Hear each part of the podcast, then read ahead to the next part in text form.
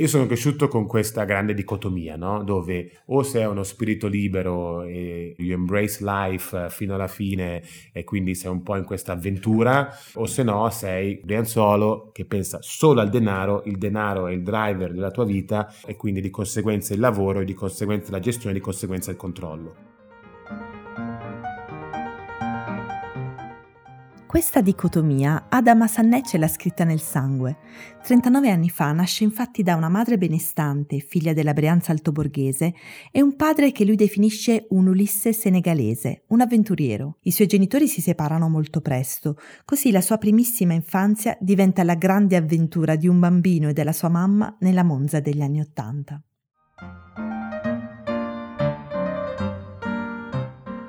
Mia madre tra l'altro l'ho avuto anche molto giovane, 25 anni, quindi tendenzialmente eravamo, no, io e mia madre un po' in versione team, no, da avventura nel mondo. Io sono Annalisa Monfreda e questo è Rame, il podcast di una community che vuole sfatare il tabù dei soldi, conversando.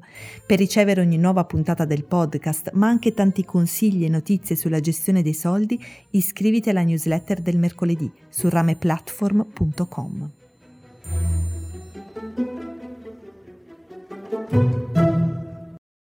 È difficile iniziare a parlare di soldi con le persone, anche se siamo ormai alla diciottesima puntata di rame. In genere pongo sempre una domanda rompighiaccio all'inizio. Quando è che da bambino hai avuto per la prima volta la percezione di cosa fossero i soldi e a cosa servissero? Domanda interessante perché non ricordo, cioè non penso che ci sia stato un momento in cui ma tuttora in famiglia abbiamo realizzato la questione del denaro, cioè nel senso che non è mai stata una questione di denaro. Le logiche di, di comportamento, le logiche di quando uno si può meritare qualcosa non meritare qualcosa, erano tutte slegate dalla questione del denaro. Il denaro era una cosa in più che però per la tipologia di vita che facevamo non era mai veramente una, una, questione fino in fondo, magari in alcuni casi un impedimento a qualcosa, ma che non era mai una barriera fino in fondo. La provenienza altoborghese della mamma di Adama, unita alla sua voglia di emanciparsi dal contesto culturale della Brianza, fa sì che i soldi non siano mai un tema in casa. Allo stesso modo, ma per ragioni totalmente opposte, i soldi non sono un tema neppure per il papà di Adama. Poi la cosa divertente è che mio padre ha, ha, sempre fatto tanti soldi e poi li ha sempre persi tutti e poi li ha sempre rifatti tutti. Cioè in entrambi i casi il denaro era semplicemente un, un corollario a dei desideri più grandi, a delle avventure più grandi. Non abbiamo mai realmente fatto delle, delle conversazioni in qualche modo che stabilivano dei parametri. Sia con mia madre che con mio padre il denaro era un qualcosa che era lì ma è l'avventura della vita che è la più importante. Adama cresce in un contesto privilegiato. Benché sua madre lavori e sia indipendente, loro possono contare su un'infrastruttura familiare che garantisce un tenore di vita superiore a quello che le entrate avrebbero permesso.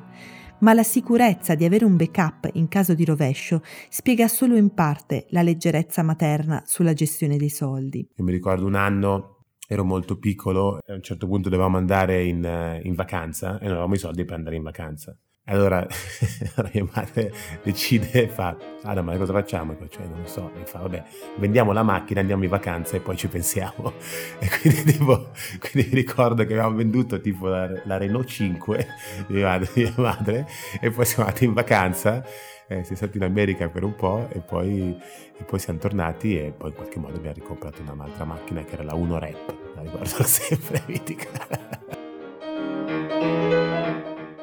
Le cose non cambiano, neppure quando sua madre costruisce una nuova famiglia e dà ad Adama una sorellina 11 anni più piccola.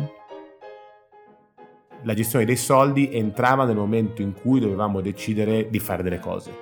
Quindi era sempre una, un, un, pensiero successivo in qualche modo, non c'era una, una linea di pensiero familiare eh, né con mia madre né con mio padre eh, che fosse separata dal desiderio di procedere con la vita.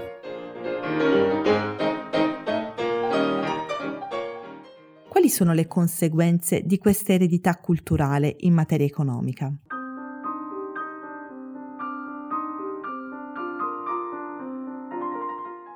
Io ancora adesso ho proprio una difficoltà sia emozionale che, che cognitiva nella gestione del denaro. Faccio fatica a gestirlo in, in, una maniera non emotiva. Non riesco ancora ad avere una linea pura, razionale, che pensa per obiettivi, che tra l'altro riesco a fare il mio lavoro, Adam ha studiato scienze politiche, poi ha fatto un master in public administration in Bocconi e poi un altro in business administration a Ginevra. Oggi è l'amministratore delegato della Moleskine Foundation e per lavoro si confronta con tematiche economiche molto importanti e gestisce grossi budget. Eppure, nella vita privata ci sono piccole inezie burocratiche che sembrano ancora scogli insormontabili.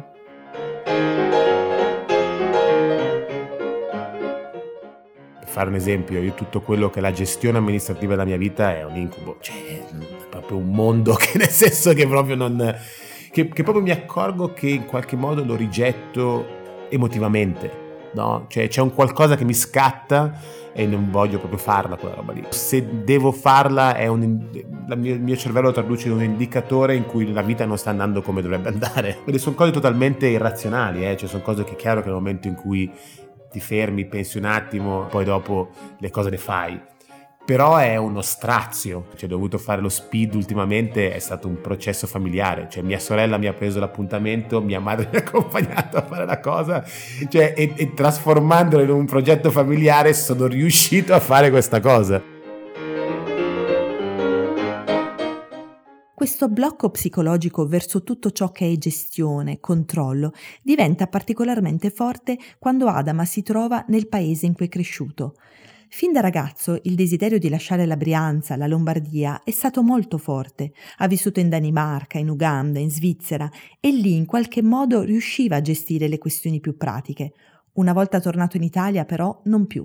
È come se cedere alla tentazione di avere una vita finanziaria più ordinata lo portasse pericolosamente verso ciò che più temeva di diventare.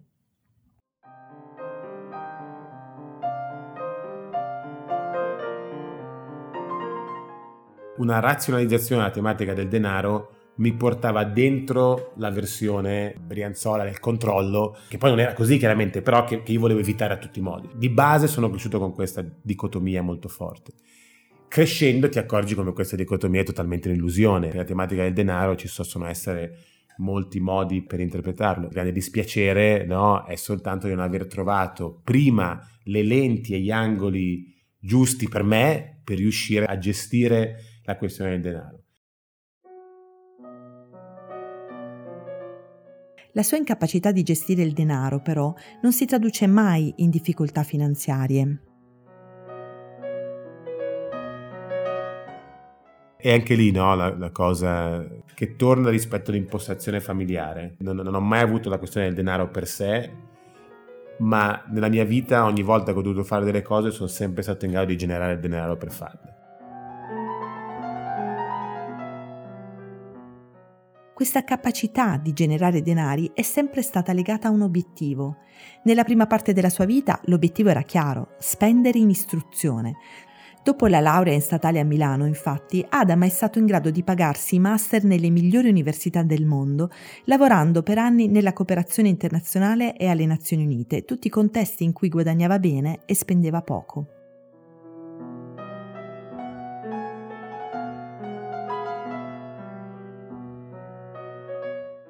Il gioco che anche adesso sto cercando di fare con me stesso è trovare le motivazioni per cui continuare a generare e preservare dei denari. I temi classici no, che, che, mi proponevano della pensione, la stabilità, il retirement, razionalmente li capisco, sono cose vere, sono cose che adesso no, chiaramente più vai avanti più anche l'ansia aumenta ma sono sempre energie causate da paure e non da desideri di espansione. Forse la grande cosa che devo riuscire a fare, che sto provando a fare, è riuscire a, a cambiare il punto di vista e quindi al posto di pensare in una mentalità di scarcity, trovare il modo per fare la stessa cosa, eh, no? quindi gestione del denaro eccetera, ma con idea di espansione.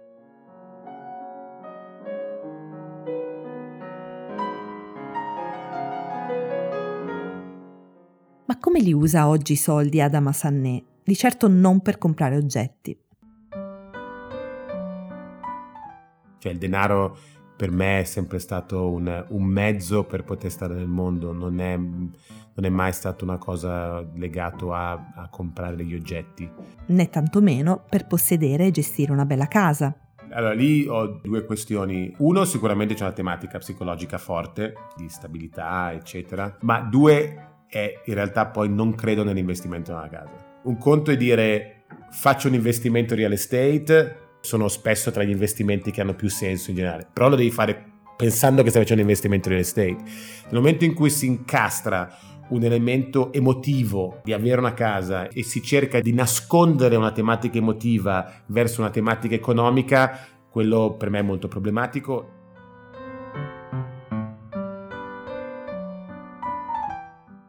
Adama spende i soldi per stare nel mondo, per viaggiare, per intrecciare relazioni, attività che svolge nel 50% del suo tempo, ma anche per un'altra ragione più sottile, cioè per far sparire la questione soldi dalle sue giornate. Il denaro in questo momento lo spendo principalmente per non dovermi occupare di denaro. Faccio una vita premium dove spendo tanti soldi nella gestione della mia vita. Non voglio avere fino in fondo un budget una gestione giornaliera sotto i 200 euro non voglio neanche pormi una questione sotto i 500 euro magari mi faccio una domanda e poi dopo magari sopra i 1000 mi chiedo che ha senso o non ha senso che è totalmente paradossale eh, lo dico non come aver risolto qualcosa anzi è un grande problema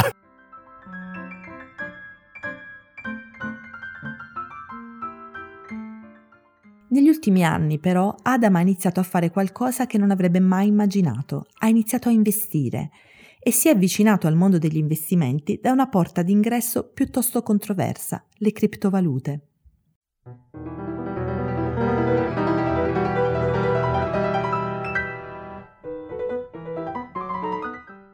Cioè, sulle cripto mi sono interessato non per una tematica di denaro, sono riuscito a entrare per una tematica culturale, sociologica, antropologica. Cioè, ho dovuto in qualche modo raggirare me stesso. Qui c'è un movimento, c'è un qualcosa che sta nascendo e sono curioso, ma perché lo vedevo nelle persone che incontravo, e soprattutto i ragazzi giovani, più giovani di me, no? che in qualche modo trovavano un nuovo senso identitario nei confronti di questa cosa. Allora, da quell'angolo lì sono entrato. Una volta che entro, poi studio, imparo e mi attivo.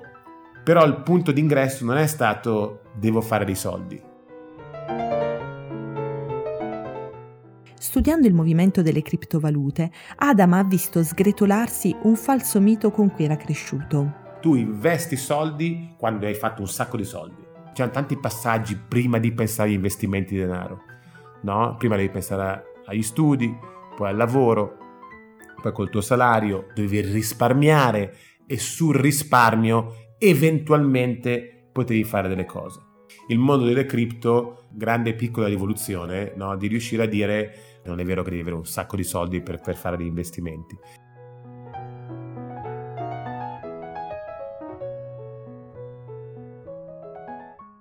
Il punto è che sulla gestione del denaro noi abbiamo degli schemi dentro cui cerchiamo di incasellare ogni tipologia di esistenza. Alla luce di questi schemi c'è chi ha una buona gestione dei soldi e chi ne ha una cattiva e spesso scatta il giudizio degli uni verso gli altri o anche verso noi stessi, ma siamo sicuri che tutto possa essere semplificato in questo modo? Adama, studiando sulle innumerevoli fonti che oggi ci sono a disposizione, ha capito che esiste una molteplicità di modi in cui le persone gestiscono il denaro, che vanno al di là della dicotomia con cui è cresciuto.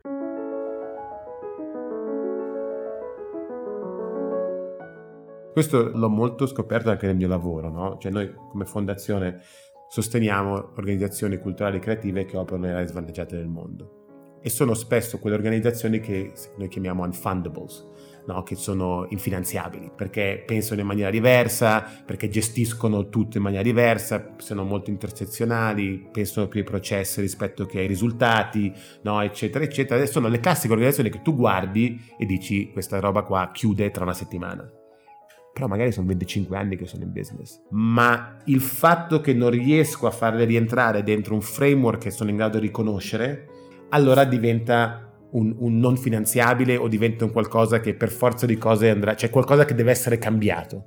La nostra lente dovrebbe essere in grado anche di capire e di riuscire a leggere queste forme di sopravvivenza e anche di crescita che sono più peculiari, che sono più alternative. Lo stesso vale per le persone, non ci sono regole valide per tutti.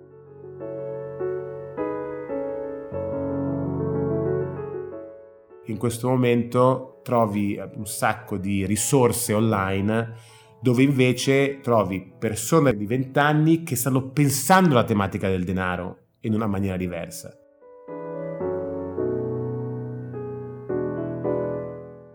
Io sono convinto che probabilmente se avessi 10 anni in meno la gestione del denaro e della mia vita sarebbe radicalmente diversa perché avevi trovato un linguaggio, una comunità, un contesto che invece parlava a me direttamente e quindi sicuramente sarei stato tra quelli che i miei primi 100 euro guadagnati li avrei investiti in qualcosa.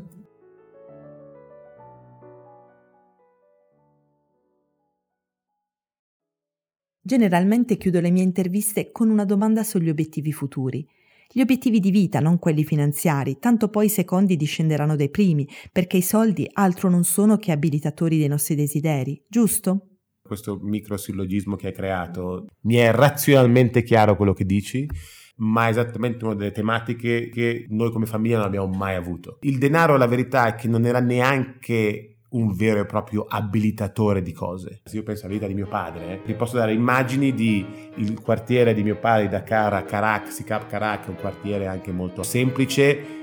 Fast forward, io e mio padre a bere un drink con la regina d'Olanda. Quella roba lì non è stabilita dal denaro, è un senso di stare nella vita, è un senso relazionale. Il denaro era una conseguenza di queste cose, non è neanche un abilitatore di queste cose. Se ci fosse stata una gestione diversa del denaro, la cosa magari sarebbe espansa di più. Probabilmente sì, però aumentavi la gestione del denaro e magari non aveva senso razionalmente, economicamente essere con la regina d'Olanda in quel momento.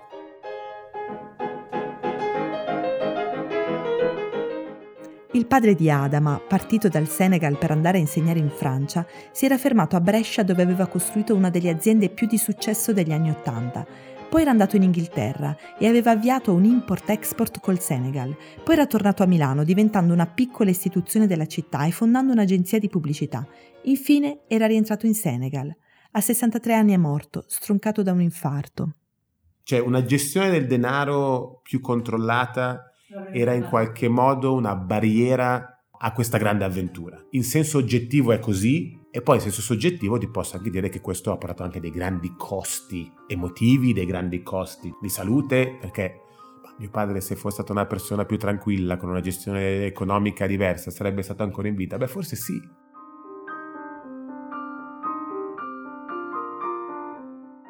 Forse sì, ma non avrebbe scritto il grande e appassionante libro di avventure che è stata la sua vita.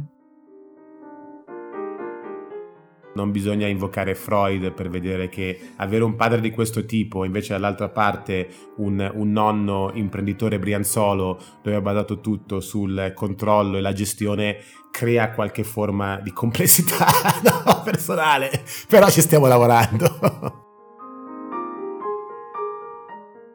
Hai ascoltato Rame. Per ricevere ogni nuova puntata del podcast iscriviti alla newsletter del mercoledì su rameplatform.com. Ci troverai anche storie, consigli e notizie per prendere le decisioni sui soldi più giuste per te. Se vuoi raccontarci la tua storia o farci una domanda, scrivici a rame.rameplatform.com. A mercoledì prossimo!